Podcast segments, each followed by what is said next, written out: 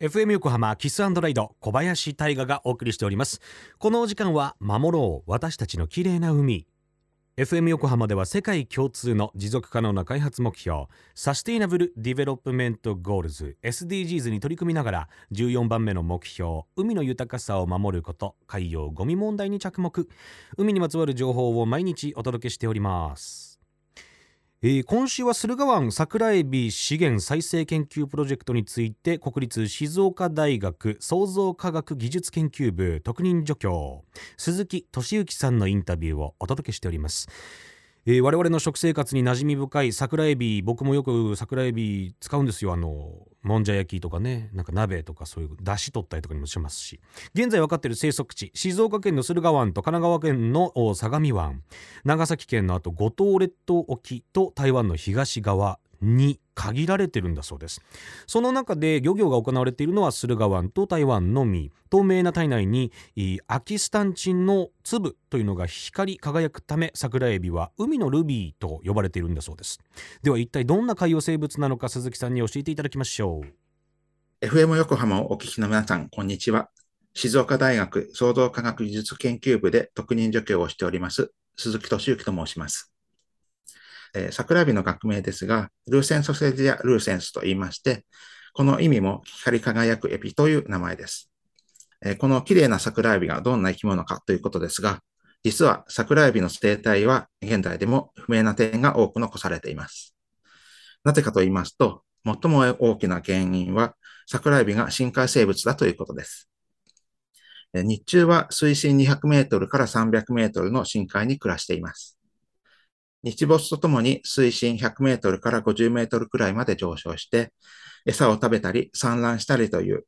日周延直運動を行っています。そのため近年まで海中で泳ぐ姿などは見られませんでしたが、最近技術の発展によって東海大学の研究者らによって撮影が成功したという例もあります。この桜エビが駿河湾に生息している理由は、まさに駿河湾の特徴的な地形にあります。駿河湾は深さ2500メートルに達する海で、黒潮の影響が少ない穏やかな海を形成しています。また、静岡県の4つの大きな川と、海底から供給される栄養塩って言って、あの、植物の栄養になるいろんな無機物ですね。こういったものも重要になってくるので、まあ、春と秋、夏の時期ってのはあまり増えないんですけれども、春と秋はこの栄養塩が供給される機会が多くて、で、駿河湾でもたくさんの植物プランクトンが増える時期です。桜エビの餌となる植物プランクトンが増殖しやすいという特徴があります。こうした環境がうまく整って桜エビが生息するようになったと考えられます。また、桜エビは寿命がとても短い生き物で、約8ヶ月で成熟して、最長でも1年半ほどしか生きないとされています。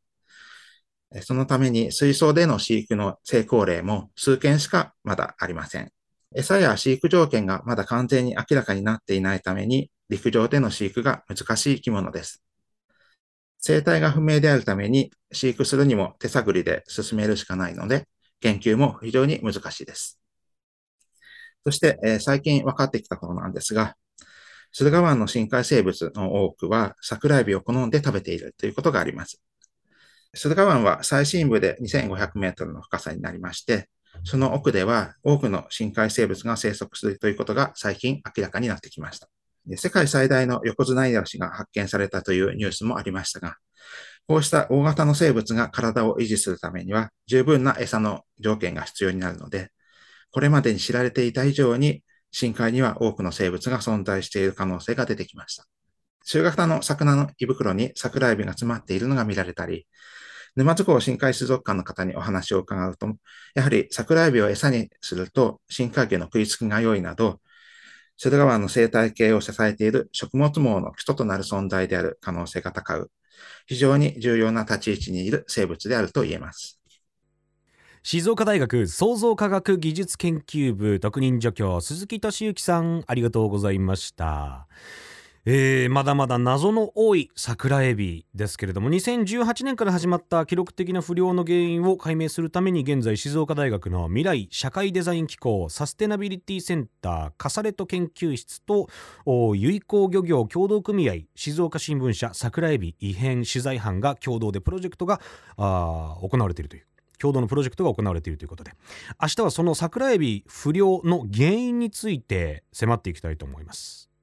FM 横浜では海岸に流れ着いたゴミなどを回収し海をきれいにしていくために神奈川守ろう私たちのきれいな海実行委員会として県内の湘南ビーチ FM レディオ湘南 FM 湘南ナパサ FM 小田原のコミュニティ FM 各局その他県内のさまざまなメディア団体のご協力を得ながら活動しております。また日本財団の海と日本プロジェクトの推進パートナーでもあります。FM 横浜守ろう私たちのきれいな海 Change for the Blue 明日もお楽しみに。